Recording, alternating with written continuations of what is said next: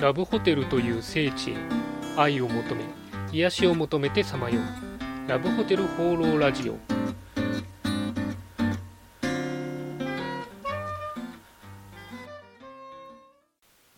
はいということで今週も始まりましたラブホテル放浪ラジオ第80回。パーソナリティのラブホテルファンブルグ管理人です、えー改めまして新年明けましておめでとうございます。え2018年最初の放送がですね、え80回ということで、キリが良くて幸先がいいなというふうに思ってます。あの正月の休みにですね、ラジオをちょっと動画形式にして YouTube に上げようかなと思ったんですが、えびっくりするぐらいめんどくさくてですね、え諦めてしまいました。すいません。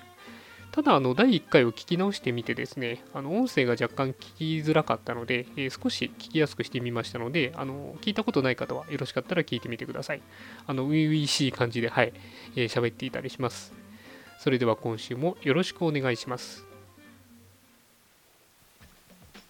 今週の気になったラブホテル情報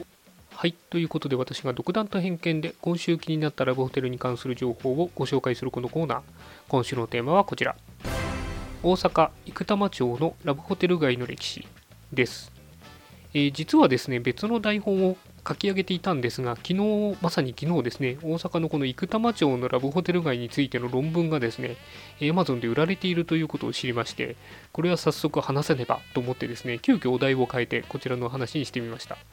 今回は若干長いです。えーご容赦ください。ちなみにこの論文自体ですけれども、えー京都大学地理学研究会開始にですね、えー重永俊さんという方が発表された内容になるとのことです。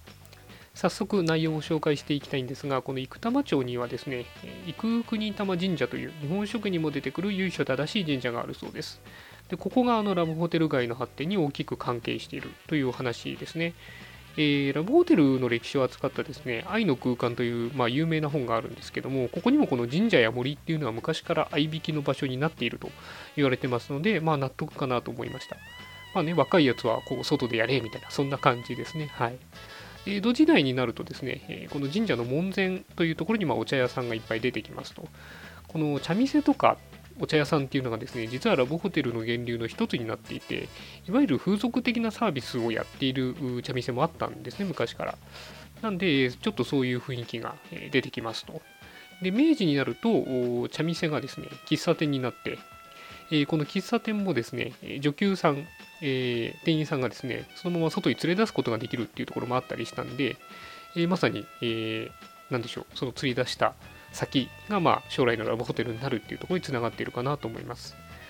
で話を戻して、この神社の周辺もですね、明治時代になると、廃仏希釈ということで神社が縮小されまして、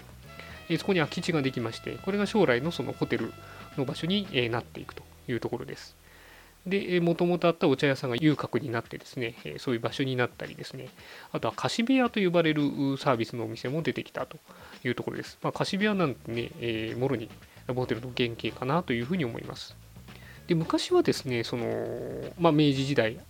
えー屋外がその愛を重ねる場所だったんですけれども、お金がある人がやっぱりこの貸し部屋を使ったりとかですね、えー先ほどの愛の空間の本だとですね、蕎麦屋の2階を使ったなんていう、えー記載もありましたけれども、そういうふうに、え部屋を使うっていう文化というかサービスが出てきたということで、えこれも時代の流れかなというふうに思います。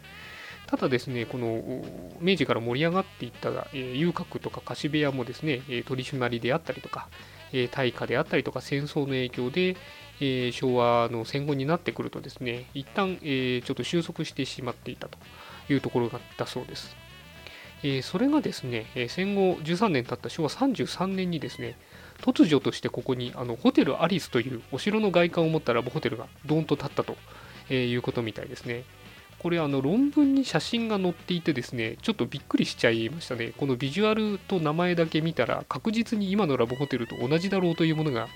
えーこの昭和30年代に立ってたというところがちょっとびっくりしました。あの昭和30年代って東京の丸山町も鶯谷もまだまだ旅館が建ったぐらいでラブホテルなんてできてない時代ですからね。なんでここに突然こんなこう近未来のラブホテルが建ったんだろうと思ってちょっと、え資料他の資料を調べてみたんですけど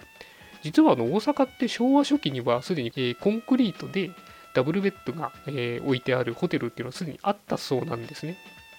え、これがあのさっき言ったあのカフェの女中さんを連れ込むためにできた連れ込みホテルみたいなものだったそうでだからすでに昭和初期にはそういうものがあったんですねでも33人になってれば当然それがどんどん進化して今のラブホテルにかなり近い形になってたということでかなりびっくりしました。で、えー、まあ、そのホテルが繁盛してですね、え、旅館とか連れ込みホテルみたいなのがこの神社の辺りに乱立していってホテル街ができていったと、えー、いうことみたいですね。その戦後は住む場所がなかったりとかですね、お風呂がない人が多くて、こういう旅館とかホテルっていうのはすごく繁盛したらしいんですね。これはあの結構どのホテル街でも同じような変遷をたどってるんですけれども、まあ、この神社周辺もそうだったということみたいです。あとはその論文の中で名前の変遷、えー、なんか漢字2文字の旅館っぽかった名前から横文字になって、えー、それが流行りのラブホテルの名前になってみたいな変遷も載ってて非常に面白かったです。ただ残念なことにですね、そんな進化していったラブホテルたちも昭和60年代の新風営法であったりとか、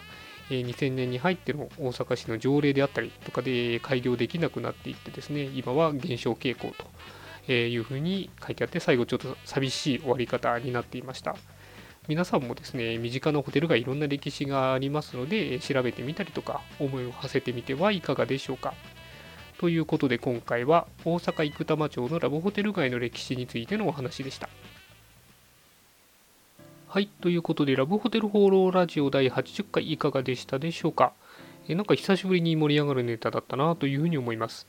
最近あの SNS でもですね、ラブホテル関連のアカウントが増えてますし、こういう歴史的なアプローチもですね、どんどん増えることで、皆さんにラブホテルの魅力が広がっていくといいなというふうに思いました。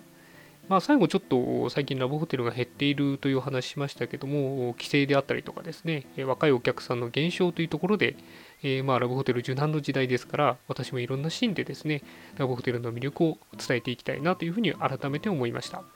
はい。そんなわけでこの番組ではラブホテルに関する疑問、質問、番組への感想を何でもお待ちしています。お気軽にコメントまたはメールフォームから投稿いただければというふうに思います。それでは今週も良いラブホテルライフを。カニーンでした。